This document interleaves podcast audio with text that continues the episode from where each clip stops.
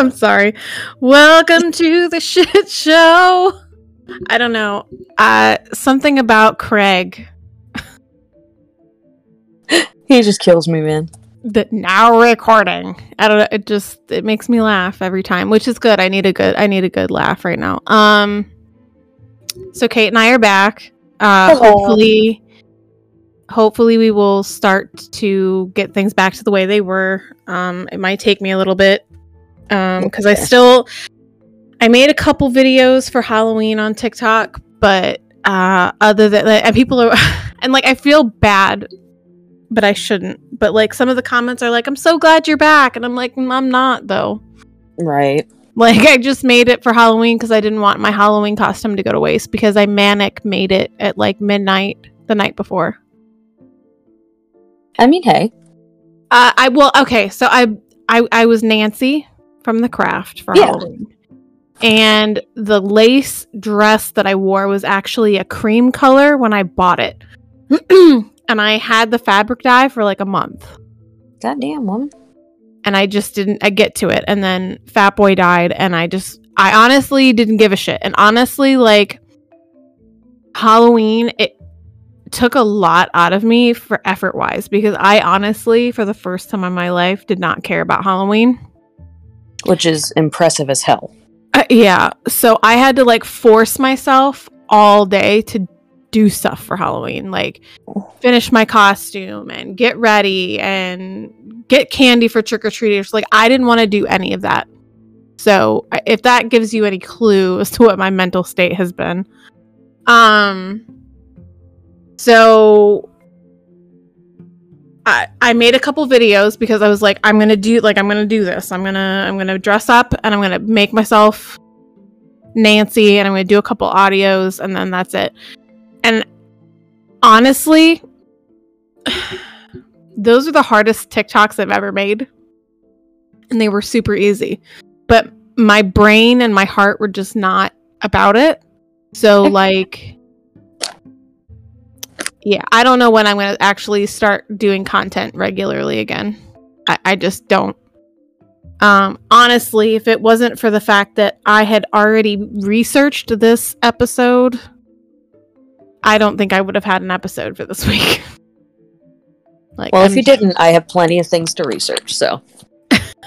well, and luckily I had this one all written out and planned and everything. I just hadn't done it yet, and I'm glad I did because otherwise, I don't think I would have had anything for this week for myself anyway. Um, now before I get into this, I want to first say our last couple episodes were short, which is good because this one's going to be long.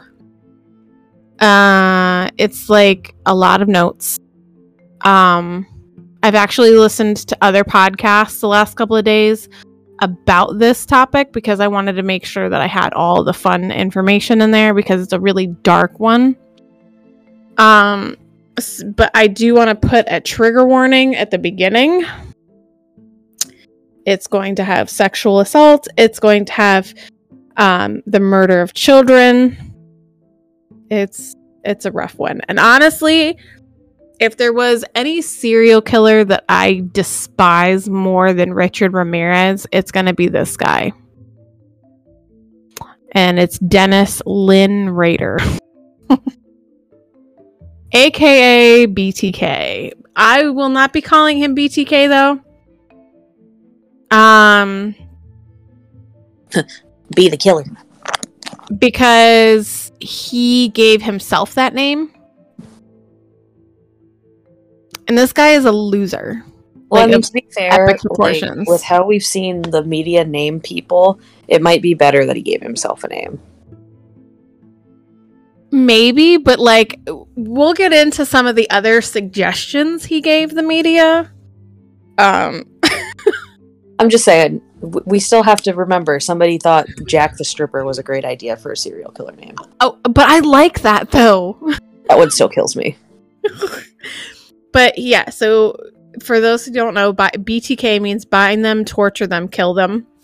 Um, but this guy was a real putz. Like he just he bumbled around and fussed around his entire this entire thing. Like he did not he was not a good. But what's funny is and I heard this from Morbid podcast. So if you guys haven't heard this reference, you need to go listen to their podcast on him because honestly, one, I'm not going to cover it as well as they did because I hate Rader.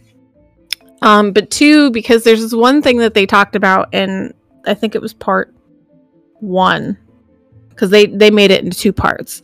Um where they talk about so Rader likes to like talk about other serial killers like they're bros.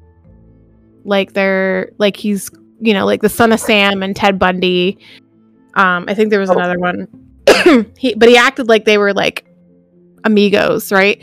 And Alaina and Ash made like a reference that it's like uh Mean Girls where they're like, You can't sit with us because like he's a loser. That's hilarious. And that made my day because I was like, you know what though? That's so accurate. because Rader tried to make himself cooler than he actually was. Like he was an idiot and a loser. And he he disgusts me on so many levels. Um so yeah, I'm just gonna start from when he was young and just kind of like go from there. I kind of made a timeline. Um so Dennis Lynn Rader was born on March 9th, 1945 in Pittsburg, Kansas to Dorothea Mae Rader and William Elvin Rader. Um, and he grew up in Wichita. Uh, he was the oldest of four boys. Um, both parents worked a lot. Um, and according to Dennis, they paid very little attention to them at home. And so Rader later said that he felt like he was being ignored by his mother in particular and ultimately resented her for it, which we are going to see in some of his killings later. Um, Um, gotta have mommy or daddy issues, man. I don't know, but So he's he's fair. classic mommy issues, like for real. Um, now from a young age, Dennis harbored like sadistic sexual fantasies about torturing quote unquote trapped and helpless women. Um, he also exhibited zoo sadism by torturing, killing, and hanging small animals. Fuck that guy. Uh, uh, right. Uh, Dennis also acted out like sexual fetishes for voyeurism, autoerotic asphyxiation, and cross dressing. Okay, Buffalo Bill. Right. Uh, he often spied on female neighbors and would dress in women's clothing, including women's underwear that he would steal, and then would masturbate to pictures of himself, um, dressed in these women's clothing with like ropes or other like binding material around his arms and his neck. It's almost like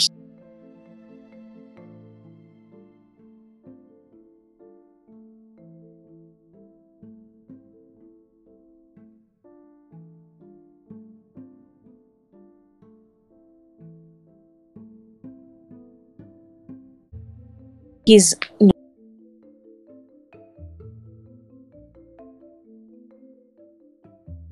narcissistic. you know, take pictures of himself wearing female clothing, and he actually would wear a, a mask and a wig. Um, and later he would like say that he was pretending to be a victim as part of a sexual fantasy.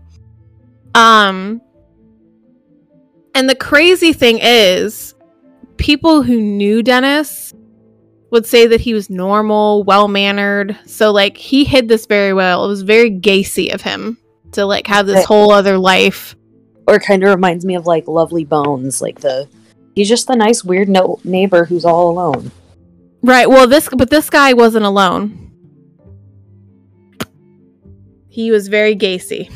So now Dennis attended Kansas Wesleyan University after high school, but you know, he dropped out because he had shitty grades. Um he served in the United States Air Force from 1966 to 1970. To be Um smart to be in the Air Force. Yeah, but he was okay. So I feel like he was he he book wise he was very intelligent, but like street smarts he was a moron. Right. Uh, and we'll you'll see why. so upon his discharge, he moved to Park City, um, and he worked in the meat department of Leeker's IGA supermarket, where his mom was a bookkeeper. Now, Dennis married Paula Dietz on May 22nd, 1971, and they had two kids, Carrie and Brian. Um, yeah. He attended Butler County Community College in El Dorado, earning an associate's degree in electronics in 1973. He then enrolled at Wichita State University and graduated in 1979 with a Bachelor of Science degree majoring in administrative and administration of justice. um Dennis initially had worked as an assembler for the Coleman Company, which I guess was like an outdoor supply company. And then he eventually worked at, now get this, get this, at the Wichita based office of the ADT Security Services from 1974 to 1988, where he installed security alarms as part of his job. In many cases, he remembers homeowners talking to him about their concerns of the BTK killings. Huh. Yeah. Uh, now, in 1989, Dennis was a census field operations supervisor for the Wichita area. Uh, and then in 1991, May 1991, Dennis became a dog catcher and compliance officer in Park City. Uh, in this position, neighbors said that he would sometimes be overzealous and extremely strict, as well as he was noticeably taking special pleasure in bullying and harassing single women. Uh, one neighbor even said that he killed her dog for no reason. So he's a scumbag. Um, I don't like now people. I hate i hate him in particular but dennis was a member of the christ lutheran church and had been elected president of the church council and he was also a cub scout leader. So let's let that sink for a second. So not only was he a family man but he also was actively involved in the church and the cub scouts and killed 10 people. I mean, I want to say, like, I want to try to not be an asshole, but, like, are we really surprised? No, but yes. Like, because, like, I don't want to think about that. M- My son was in Cub Scouts. My son is a Cub Scout. Um, now, during his reign of terror that he inflicted in Wichita, Kansas, The way Um, you did that, though, I wish y'all could see her face. why? You, you just did, like, the best eye roll. Well, because, like, again, like, he just, ugh, he's such a disgusting garbage person. He would photograph the bodies of his victims and then would send those photos and other trophies to the police to taunt them. So, like, he, in my mind, based on what I've read and what I've listened to about Dennis, he does not have an original bone in his body. Like he can't do anything original. So for me, when I was reading about how he would write letters and taunt the police, I'm like, okay, Zodiac wannabe. Like whatever. because everybody else took his ideas, so he's still gonna execute it because he thought of it first. yeah, I, I but I'm just like, okay, dude, what the fuck ever. All right, I'm gonna do another trigger warning for this because now I'm gonna start talking about his murders, and the first one is the worst in my mind because it's not just one; it's four people. Um, so on January 15th, 1974, Dennis broke into the home of the Otero family between like 7 and 8 o'clock in the morning. Um, I'm just saying, if I gotta get murdered, they better make it at like a decent hour. Because if you wake my ass up for that shit, I'm gonna haunt you. well, he had a plan and he put together a hit kit, quote unquote, which consisted of guns, cords, knives, and multiple tools that he used for like breaking and entering into the house. Um, now he cut the phone lines first. And he actually, and I'm laughing because this kind of shows what a moron he was. Um, the knife he used to cut the phone lines, he left it there and actually went back hours later to get it. What the fuck? Idiot. Um now he was so and then the thing that really gets me about this case is so he did do some prepping um but it was creepy prepping. So he called the house from like the local library twice. Because he wanted to make sure that there was a woman in the house. I mean, we can't let be- make people think he's gay, yo. But like he he so like we're going to find out, but like he had like this sadistic bullshit where he liked to talk to these women and have them not realize that like he was going to kill them. Like he got off on making them think he wasn't going to kill them. Ugh. What a weirdo. So now he was expecting to see Julie o- or Otero, Otero and her two kids, Josephine and Joseph Jr. Um, but he was surprised to see Joseph Otero. Now, he um, took out his gun and told the family that he was a wanted criminal um, because he was AWOL from the Air Force because he was wearing his Air Force parka. And so he was like, I'm a wanted criminal. I just need money and food and a car. Right. So they were like, okay, he's just going to rob us. It's fine. Um, I'd, I'd be like, okay, bye. Right. Well, and Mr. Otero, Joseph, he said, you know, just we've got money in our wallets.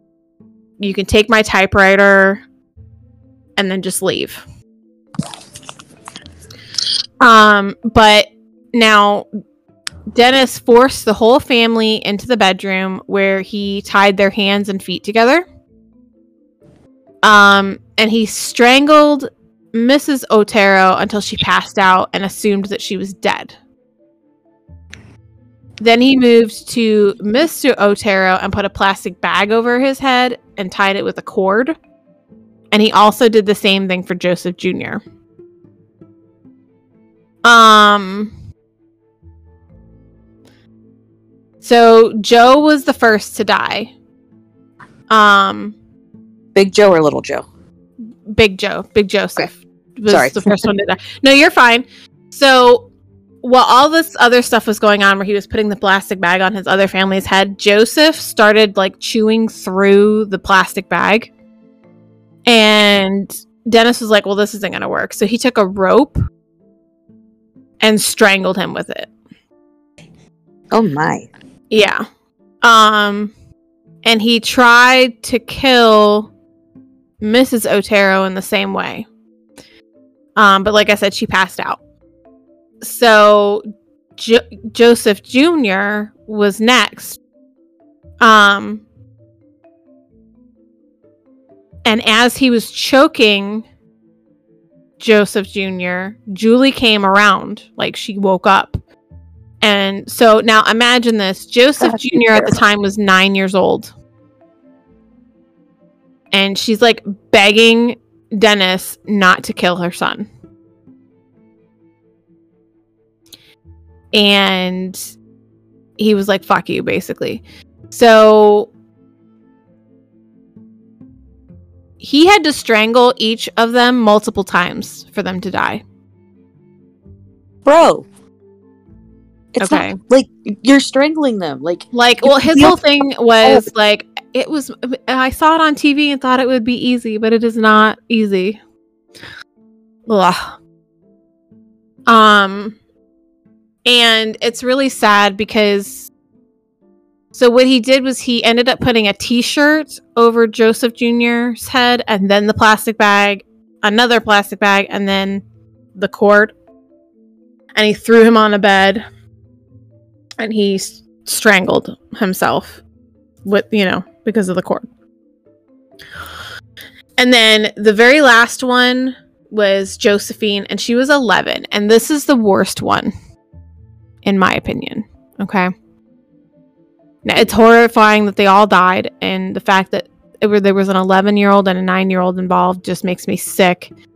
Um, he took Josephine to the basement and put her hands behind her back. Um, took off her pants, took off her panties, pulled her shirt down, and put her in a hangman's noose. Wow. And her feet were only a few inches from the ground. What a douche. Um, and then while she was, and then he put all the rest of her clothes on a pile in a pile by the stairs. And while she choked to death in this hangman's noose, he sat there and masturbated. Ew. Yeah. He's What fucking fuck? foul. Um now later Dennis said in his confession that once he hung up Josephine, he fulfilled his sexual fantasies because he left, you know, because that's what made him leave semen at the scene. Wow. Now, Dennis cleaned up the house afterwards. So like he had taken a drink of water at one point and so he cleaned the glass. He cleaned up all the stuff that he had tossed around pretending that he was looking for money or whatever. But he did take some souvenirs like Mr. Otero's watch and his radio and then he went home. And then he realized, "Holy shit, I left the knife." so in the middle of the day, guys, he went back, picked up the knife and left again. So he's a fucking idiot. Now, here's the thing that gets me the most, okay? So Josephine and Joseph Jr. were not the only Otero children.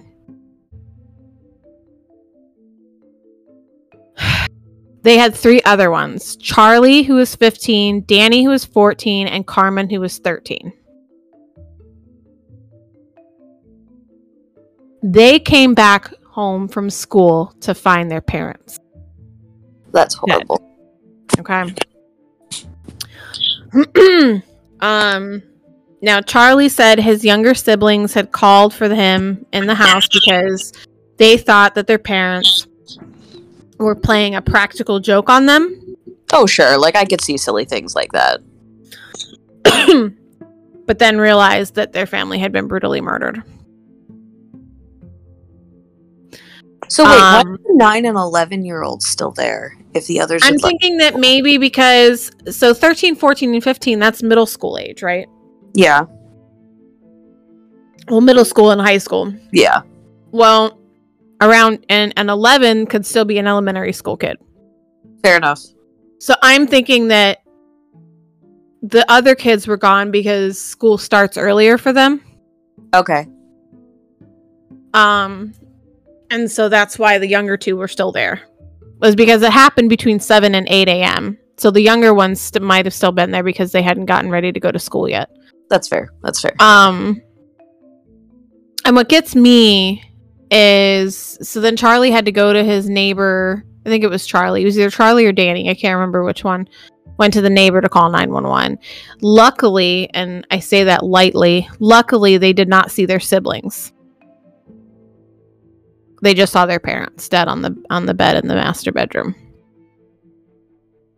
Um now later Dennis sent a letter to the television station KAKE admitting that he was responsible for the Otero deaths. Wow. Yeah. Now, I'm laughing, but I'm not. It, murder's not funny. So, in between murders, right? He still pretended like he was the devoted dad and churchgoer. Of course he did. And he cleaned up after himself after the crime scenes and he tried to get rid of his all of his trophies. but then the dumbass kept a diary.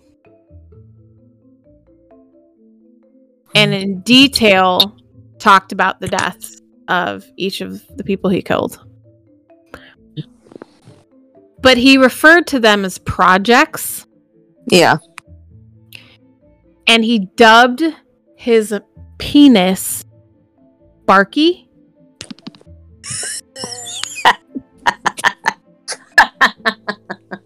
and when he would have an orgasm during the kills, he referred to it as Sparky Big Time. What the? F- that sounds like something you would say to like your four-year-old when they ask you what that noise was. Right. Like I just I can't, sir. I can't. now, that killing took place in January 15th, 1974. The next murder was in April 4th, 1974. Uh a Miss Kathryn Bright. Now, Dennis had seen her before entering her home and like I said, he considered these women his projects. Um now the day that he broke into her home from the porch door, he hid in her bedroom. Now around 2 p.m. she arrived home with her brother Kevin. And he was 19 and Dennis was like, "Oh shit, he was not expecting him." So Dennis came rushing out of the bedroom at gunpoint with the gun pointing at them, saying he told them the same story that he told the Otero family. I am a wanted criminal. I need food and money because I'm trying to run away to New York where they can't find me. Um, now he made Kevin and Kathryn go into the other room. And he ordered Kevin to tie his sister's hands and feet.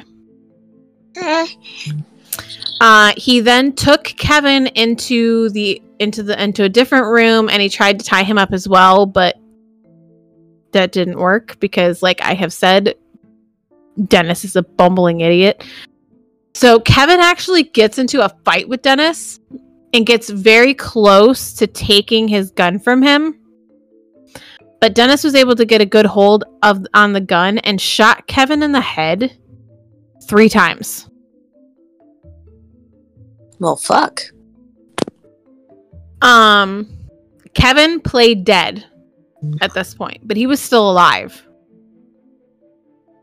Um, he then went back after Dennis shot Kathryn. He went, or De- sorry, after Dennis shot Kevin, he went back to Kathryn. Kathryn also fought Dennis when he tried to strangle her. So he realized that strangling her was not going to work. So he started stabbing her multiple times, which is crazy. I do have to Um, say, I don't know if you saw that, uh, but when you said stabbing her multiple times, Vera goes, "Oh, No, I didn't see that. um, I'm trying to see.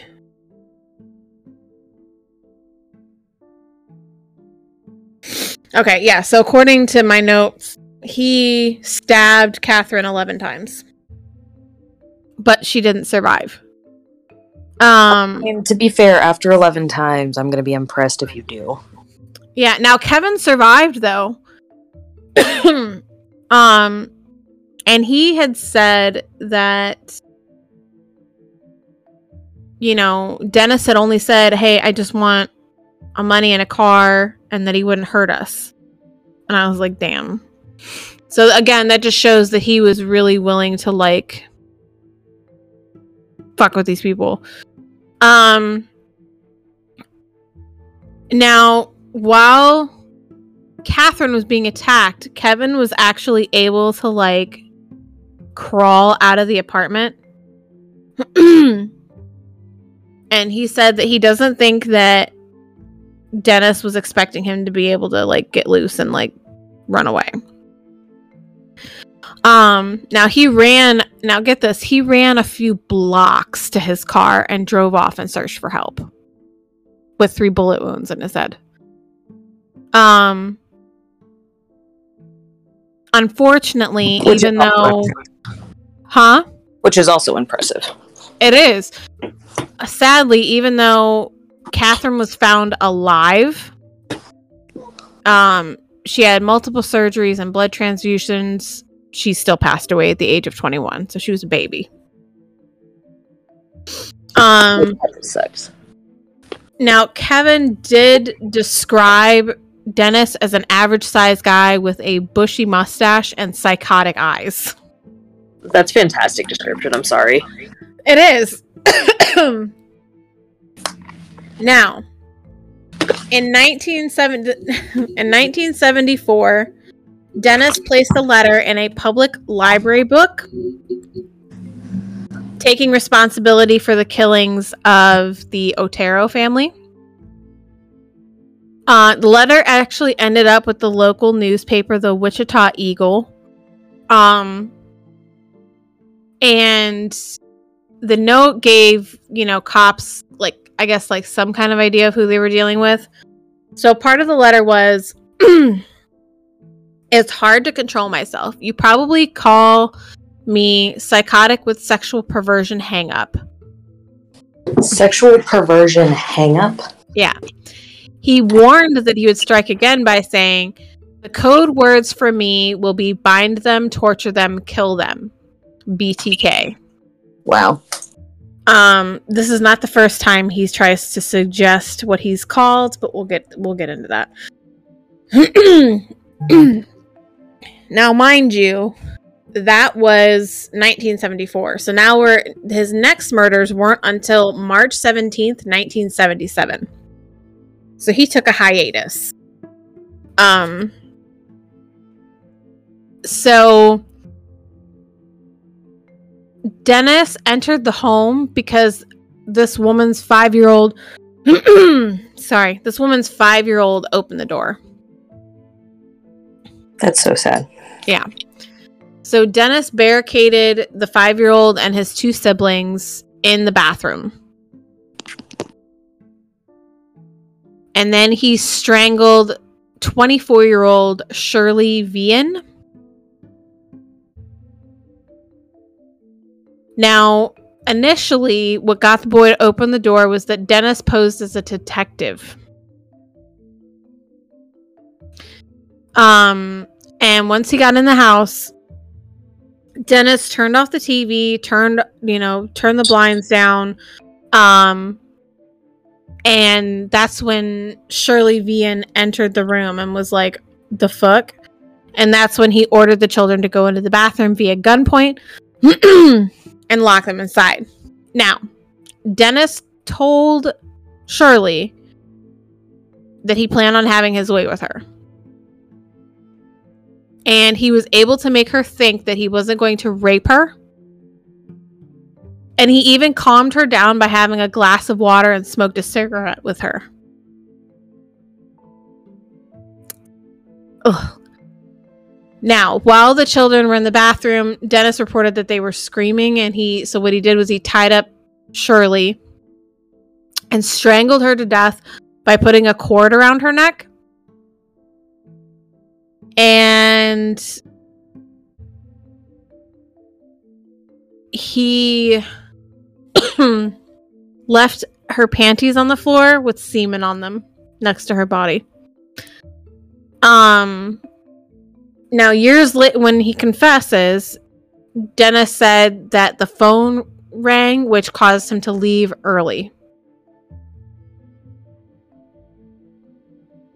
Wow. Like so. um like what? Like, now eventually the up? children were able to leave get out of the bathroom and they called the police and gave like a vague description of dennis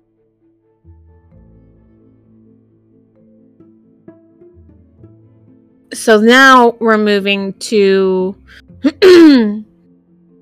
december 8th 1977 date dennis starts to stalk a 25 year old named nancy fox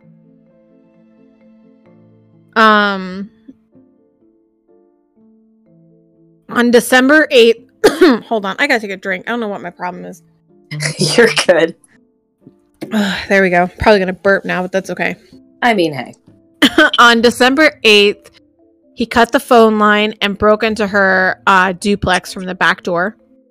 Um, because she lived alone, he was able to get in no issue. um, and held her at gunpoint. now, this one, again, I'm not laughing because murder's funny. I'm laughing because this guy's an idiot. And because it kind of makes you uncomfortable.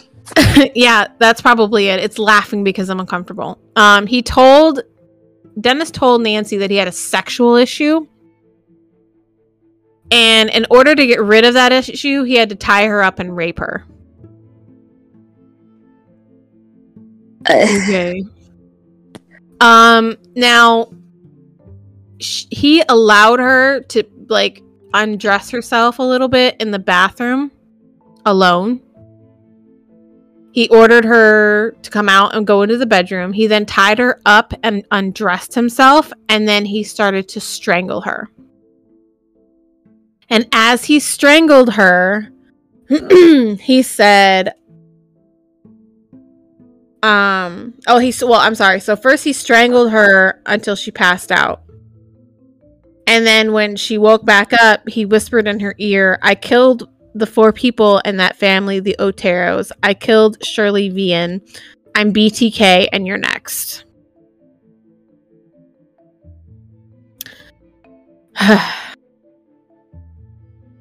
her body was found later with semen on the nightgown that was next to her. Now, you want to know how she was found? Do I? no. Uh, on his way to work. on his way to work for ADT, Dennis called the local police department and said, Yes, you will find a homicide at 843 South Pershing. Nancy Fox. And then left the receiver dangling. So he called from a payphone, which is bananas. Um, what a dick. Yeah. Um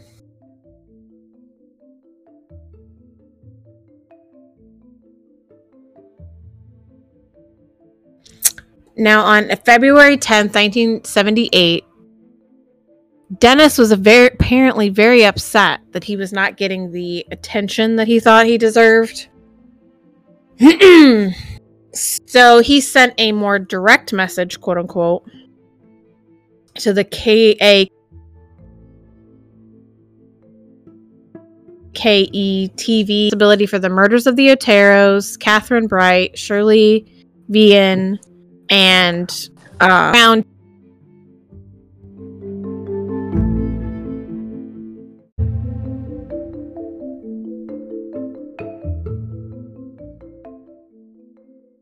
Okay, so that was weird. Uh, Craig just decided to yeet himself out of the podcast. Um, fucking Craig. Uh, always so where I left off before he decided to yeet himself was uh, Dennis. Was, yeah, Dennis was pissed off. He wasn't getting the claim to fame that he wanted.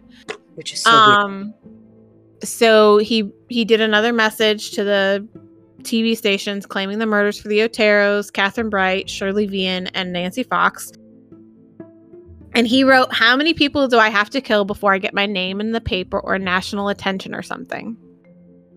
He then lists off uh, suggested names for himself. Um, so is it? Am, am I an asshole for literally like feeling like the police is like we don't negotiate with terrorists? Okay. well, you you wait till you hear his names. So some of the names that he suggested for himself were the BTK Strangler, which is stupid because if BTK is bind, torture, kill, it's bind, torture, kill, strangler, which is dumb. Um, the Wichita Strangler, the Wichita Hangman, Wichita the, Hangman. Yep, the like, Asphyxiator okay, that just sounds like a really bad porn name. Uh, and the piece de resistance, the Garrote Phantom. Wow. Uh, and of course, BTK. Uh, he demanded media attention in this letter, and it was finally announced that Wichita did indeed have a serial killer. Um, I'm laughing because this this party is an idiot. So he had included a poem enclosed called "Oh Death to Nancy." Which was a parody to the lyrics of the American folk song "Oh Death." And I actually really like that song. so, like, but again, this guy's a boob and he has no original thoughts. Um, So, fun fact um, on my TikTok the other day, somebody doing a cover of Oh Death was on there. I love that song because it's so creepy. It is. So, I'm sorry. So, he claimed to be driven by this dark force that he referred to as Factor X. Okay, Powerpuff Girl. um, yeah, I, I can't. Um, and he said he characterized it as a supernatural element that he believes also motivated H.H. H. Holmes, Jack the Ripper, the Son of Sam, and the Hillside Strangler murders. Okay, Dennis. Like, you do you, boo. now, in 1975 and 1978, Dennis had a son in, in 75 and a, and a daughter in 78.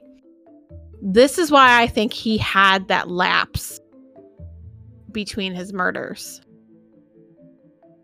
Because remember, his first ones were in 74, his son was born in 75, the next ones were in 1977 his daughter was born in 78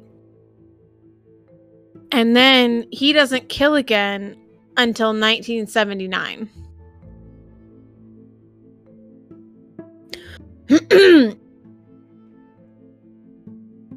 he kills a woman um oh no he doesn't kill her. I'm sorry. This is the one okay so in 1979 now this is super creepy right? He waited for anna williams. But he took she took too long to come home that day. So Wow. two months right so two months later anna learns um that she could have almost died because she received several of her personal items in the mail along with a poem titled oh anna why didn't you appear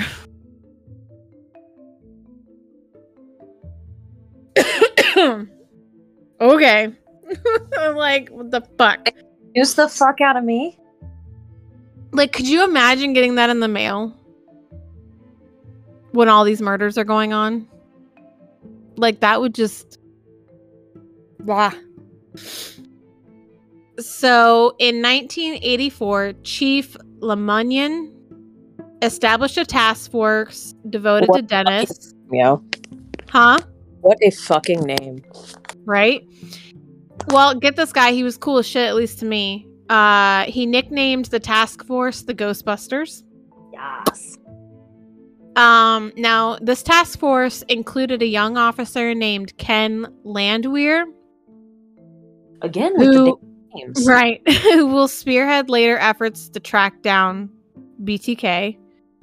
Um, and he really went the extra length to like carefully organize and preserve valuable evidence, which for that time period is amazing.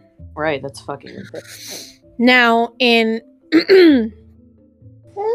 April 27th, 1985, Marine, I want to say it's Marine Hedge. Fuck. All right. It's my allergies, I swear. Um, I mean, we're not in the same room together, so it's okay. I know, but like I'm sure they're tired of listening to me clear my throat. I'm just saying, Um, don't guys, she's not exposing me to anything. We're literally like, I think a good like five states away. Yeah. I don't know. It's just I like I've been like my nose has been runny all day and like I, I'm I probably am still a little sick from the sinus infection. I'm still like Oh, draining. I'm sure.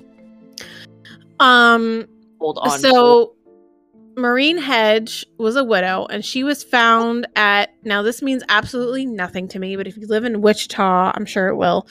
Uh, East 53rd no- Street North between North Webb Road and North Greenwich Road. Um, Dennis had cut her phone line just like he had done before and went through the back door. He realized no one was home, and so he waited in her bedroom until he saw a car pull into the driveway. now, Mar- Marine and another man walked into the house. So Rader waited in the bedroom closet until 1 a.m. so that the man would be gone and Marine had gone to sleep. Which is terrifying. Did he watch the hanky panky? I ge- he had to have.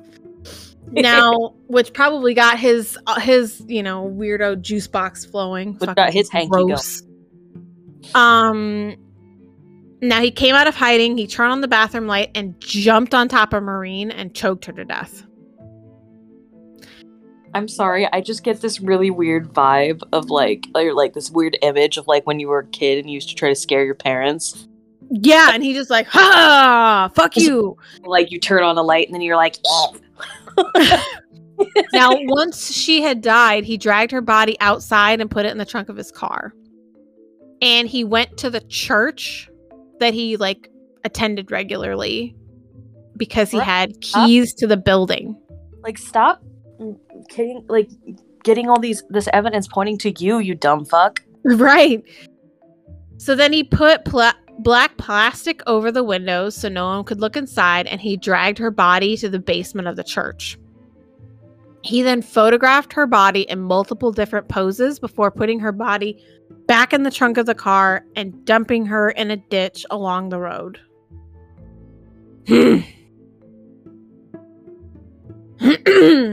That was unnecessarily complicated. Right. Like, you, ugh. now, September 16th, 1986, Vicky, and I'm going to fuck this name up and I'm so sorry. Wegerle uh, was a 28 year old wife and mother, and she was described as a calm, quiet person who never raised her voice. She was said to have loved children and enjoyed visiting with other mothers and talking about parenthood. Um, Dennis, being the original butt face that he is, called Vicky his project piano because she loved to play the piano, and he heard her music as he stalked her for three weeks. So on September 16th, 1986, fuck. Um, Dennis changed into his hit clothes, which were clothes that he would put on and get rid of afterwards. And he got to Vicky's house just before lunch. For whatever reason, I'm like, Dennis loved to attack during the day, which is kind of dumb because I feel like that would have put him more at risk to get caught. Um, now he carried a briefcase and he wore a Southwestern bell hat to pose as a telephone repairman to scope out the surroundings. Um, and he also went to nearby homes and told the people that he would be working on the phone lines, and that's why he'd be there. now, Dennis approached Vicky's home and heard her playing inside the piano um, with her two year old son. And because he said he was the phone man, she let him inside to check the line. Um, once inside, he actually used like this fake tool to like pretend he was checking the phone lines, like an idiot. he then pulled out a 357 Magnum and ordered her on into the bedroom. Um, apparently, she started screaming and crying, and he told her to shut up and that he was going to tie her up. What a douche. Yeah. Now, Bill Wergely is Vicky's husband, and he returns home for lunch. And he found his son sitting by himself, and Vicky was dead in the bedroom. Wow. Um, her husband became the primary suspect. I mean, I can understand why. Um, Not that I agree with it, but like, get it. Dennis didn't take credit for her killing until March 2004. The fuck? Why? I have no idea. Um but he sent um let me see. He sent her driver's license, a copy of her driver's license and pictures of her body to the Wichita Eagle. So, Ow. yeah. Um now on January 19th, 1991. So I do have to say something before I go any farther. So that one was at 86. This is a 91. So he is a very rare serial killer. I will give him that. And the fact that he has some semblance of self self control because he can go such a long period without killing. Which sucks because that's what made it so hard to catch him.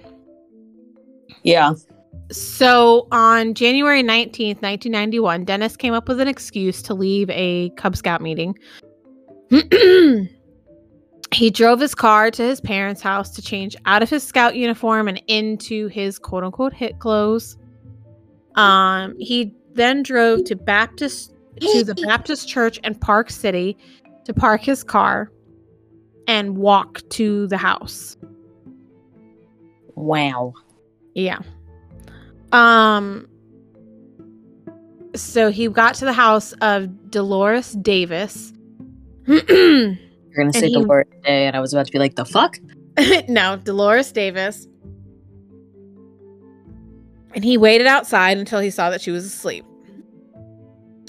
So he went to the back of the house where there was a glass door and broke it with a cement block he found. So Dolores came out of her bedroom and obviously was like, What the fuck? Why the fuck was there a cement block? Hmm. I have cement blocks around my house for like lining the my gardens with. Oh. okay, fair enough. Um so again he used the same I'm a criminal, I need money, I need a car and I need food. And then and then he said he was going to tie her up. Um but of course he tied her up and strangled her to death. Dennis then took her body and put it in the trunk of her trunk of her own car. He drove to a lake. What? Is it bad that I'm like more mad at him for also lying? Not even just killing people, but you also have to lie to them. Because that was he got off on that though. Like that was Right. You know what I mean? Like I'm even more mad at you because you also lied. Like fuck yeah, exactly. um so he drove to a lake near Park City and hid her body and some evidence under some trees. He then drove the car back to her house, wiped it down for fingerprints, and then left to go back to the church. He eventually goes back to where he hid the co- the body, puts it in his trunk, and dumps the body under a bridge in Sedgwick County. Dennis then went back to get his scout uniform and returned back to the scout meeting. What the fuck? The following night, he went back to where he left the body and took pictures of it. Why he does this, I have That's no much, yo. fucking clue. Like you doing Um, for no fucking reason. Yeah, I don't know. So from 91 until 2004, Dennis was in hiding and no one heard from him, like no media heard from him for ten, over 10 years. Which But also- yeah, which is also crazy. But on the 30th anniversary of the Otero murder, the Wichita Eagle newspaper ran an article about the crime and about BTK. Um and a book by Robert Beattie came out about the nightmare that haunted Wichita, Kansas, aka BTK. But this really pissed Dennis off because they thought that they were he was trying to they were trying to tell him his story rather than him telling the world his story. Idiot. okay. So on now this again, this is where uh, he's not original, okay? Yeah, I think we know that by now. So on March 17th, 2004, Devin, Dennis mailed a letter to the Wichita Eagle un, with an undercover name, Bill Thomas Killman.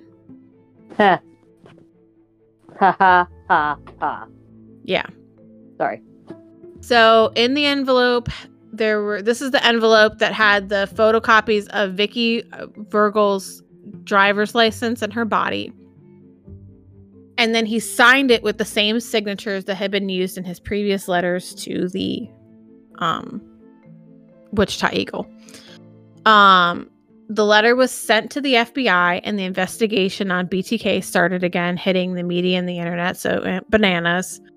Um Dennis sent another letter on May 5th, 2004 to KAKE TV, and it was a word puzzle.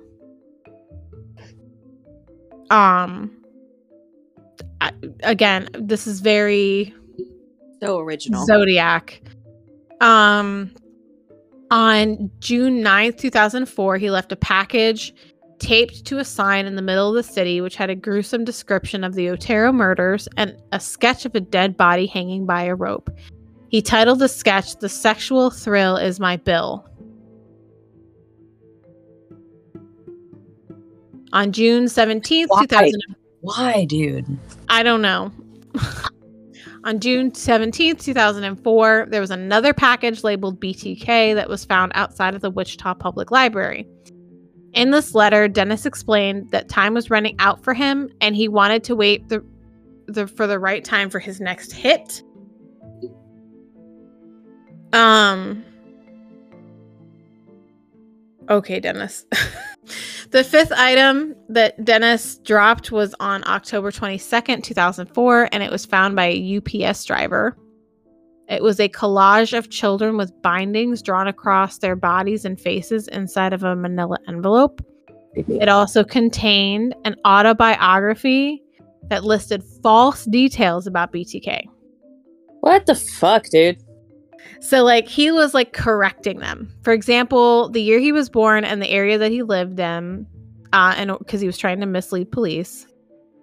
Uh, just eight days after Dennis became the president of the church council at the Christ Lutheran Church, Lutheran Church, there was a special K box with markings BTK and bomb in the back of a pickup truck. Inside the box was information on his projects that he had watched or stalked, along with a more misleading, even more misleading information. also, inside the box was a question asking if there was a floppy disk made, if it would be able to be traced back to the computer he used it on. Um, later, the police replied no, which is a lie. Um, so the next clue was found on another cereal box on January 25th, 2005, after he sent directions to KAKE TV on where to find the box. Inside the box was a doll with a rope around its neck and tied to a pipe, simulating the murder of Josephine Otero. So, garbage person. Uh, now the 10th drop, because this guy will not quit was a postcard that arrived on Jan- on February 3rd, 2005 that was sent to KAKE TV saying that he was going to send a floppy disk. So Doesn't date us, nothing will. facts. And if you don't know what a floppy disk is, fuck off. Uh, no, Um floppy disk is you're probably too young to be listening to this podcast. facts. Uh So the 11th drop was found 13 days later at the studio of KSAS TV. Um and the police were able to actually um trace the floppy disk back to the church of the Christ Lutheran Church under the name Dennis. Oh man. They looked they went to the church and found the name of their president, Dennis Rader. Uh they drove past his home one day in undercover vehicle and saw his car uh, that they had seen in security cameras previously because he liked to drive his own car Because he's a dumbass. because he's a dumbass. Now, the police asked his daughter Carrie for a DNA sample stating it was for medical record. But in reality, it was the police trying to match the semen found in past crimes left by BTK. Mind you, though, I feel like that might have been kind of illegal. It kind of what? kind of illegal, isn't it? Yes and no. Okay. It just feels kind of illegal. I could be wrong. Because, hold on. So we said, let me do some math real quick. Yeah, depending on what age she was, I guess I should say. So she was 27 when they did this. Okay, I guess it's not really. So she wasn't a minor. And they weren't using it to get her. They were using it to get him. So did they obtain his DNA on false? Ag- Right. No. But they they were skating the line on that one. Right, I was gonna say that's a real, like, Th- That that's a real like they were nitpicking the details. Right. Um so on February 25th um oh shit, I closed out of something I didn't want to close out of. Hold on. Bear with me, technical prob it's not even technical problems, it's user error. well, why'd you do that? Um I I didn't mean to. Um Okay, I'm back where it was. All right. So on February 25th, 2005, the Wichita Police Department surrounded Dennis's car after he ate lunch at work and led him to a waiting police car where he was arrested. Um the same day Dennis was arrested, he was taken to an interrogation room where at first he did not talk about anything. And then he went into like manic mode and like just went nuts with a confession. Told everything. Yeah, every little detail. And his confession ended up being 30 hours long, which is crazy. Now, um, former FBI profiler Greg McCrary studied the Dennis case, and he said BTK had committed such monstrous crimes that we wanted the guy to be a monster, drooling and with one eye in the middle of his forehead. But we look right through them because they fit in society so well. So, like, if you look at Rader, is he creepy? Yes. But would you automatically assume that he is a murderer of 10 people? No. You would just think he's a creep. Um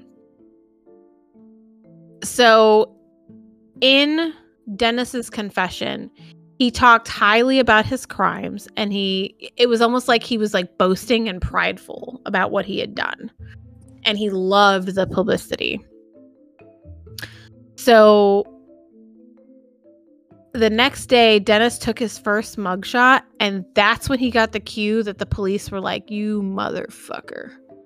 like that's that, that's when you were like, "Oh, the police don't like me." Really? D- okay.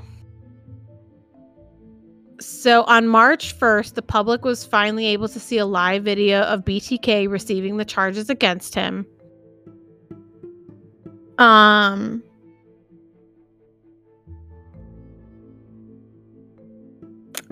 So All right, I don't want to get too far ahead of myself. So, um while he was on this live video having the charges read against him before he was found guilty whatever, the court had a lot of evidence against him, right? Yeah. And of course, they found the mother load when they searched his fucking home I mean, I'm sure. Because he had the original BTK letters, victim's driver's license, photos that were taken, cutouts from newspaper articles, artwork that was found in the cabinet of his home, and of course, the fucking diary that was like had all the like minute details of each crime. What a dumbass. Now, the Rader family and friends were absolutely devastated, according to like the local paper, that Dennis was was BTK because they never would have thought it was him or suspected it was him, and they never thought he was even capable of these crimes. Um. I feel like that's way too common. Yes. Um now during his confession uh Dennis said that he was planning another murder, saying there was one picked out. I was thinking about it, but I was beginning to slow down. okay. You know, just slow down a little bit. Now, before his trial on July 26, 2005, his wife Paula was granted an emergency divorce. So she didn't have to wait the normal waiting period, which is awesome. Uh, in an interview with ABC News in 2009, Dennis's daughter Carrie said that she still writes to her father and has now forgiven him, but still struggles to reconcile him with the BTK killer, stating that her childhood seemed normal and that they were a quote normal American family. Okay.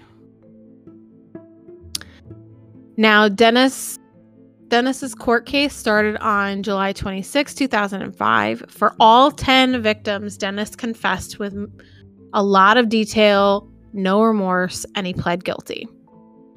Family members of each victim were able to talk during his trial. Um, Dennis, they told Dennis that they hated for him and how they'll never be able to see their loved ones again, and it was all his fault. After that, Dennis was able to give a statement where he talked for 20 to 30 minutes on what was supposed to be an apology, but he talked about himself. And he made it very obvious that he was not sorry for his action and that he loved the attention that he was getting. That's insane. On August 18th, 2005, um he received 175 years, so basically life. Um You know, life or two. and get this, he will not be eligible for parole until 2180. Which I love. They're like, "Oh yeah, no, you can be eligible for parole in 2180." Bucker. To be fair, I could see him living that long just to be spiteful. Um and he's not allowed any access to materials that they believe would be any way related to his fantasies. Which Eh. again, I love.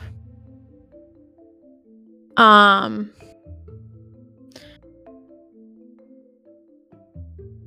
And so on August 18th, 2005, Dennis was taken to El Dorado Correctional Facility in El Dorado, Kansas, where he remains today.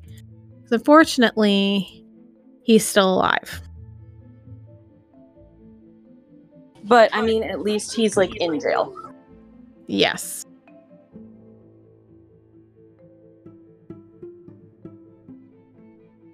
So that's what I have to say about BTK. I'm not a fan of him. I know, like I said, if you guys want to hear more of a detail, um, go over to Morbid Podcast. They did like a two part episode for him. I just didn't want to give him that much airtime. um, and I kind of wanted to do him because I kind of remember this when I graduated because I graduated high school in 2005. I was only in fifth grade. Shut up. um and like I said, I do want to apologize for I know this is going to be late. Usually I I release episodes in the morning. And I- Um Apologize for any background noise. The baby decided to finally wake up halfway through. Well, and I'm and honestly, we could have recorded another episode last week, but stuff happened with Kate, and then I didn't follow up. so we just kind of let it slide. feeling good, so I no, I still, I, and I'm still, I'm still not, and I, it's, I haven't gone a day yet without crying. So there's that. Um, okay. so I don't know when I'll be able to like be somewhat semblance of my usual self, but we're just gonna keep trucking. Um, you know, and as always, we've got the Hot Mess Witchy Express Instagram. You can message us there and tell us if there's any cases you want to hear. Otherwise, I'm just gonna keep picking them out of my ass. pretty much. Uh, so, yeah, I have no idea what Kate's gonna do this week. I'll none. just say it's something from the UK. Oh, perfect. Um but as always, if you can't love yourself, how in the hell you gonna love anybody else? Can I get an amen? Amen. All right, y'all. We'll see you next time. Bye bye. 你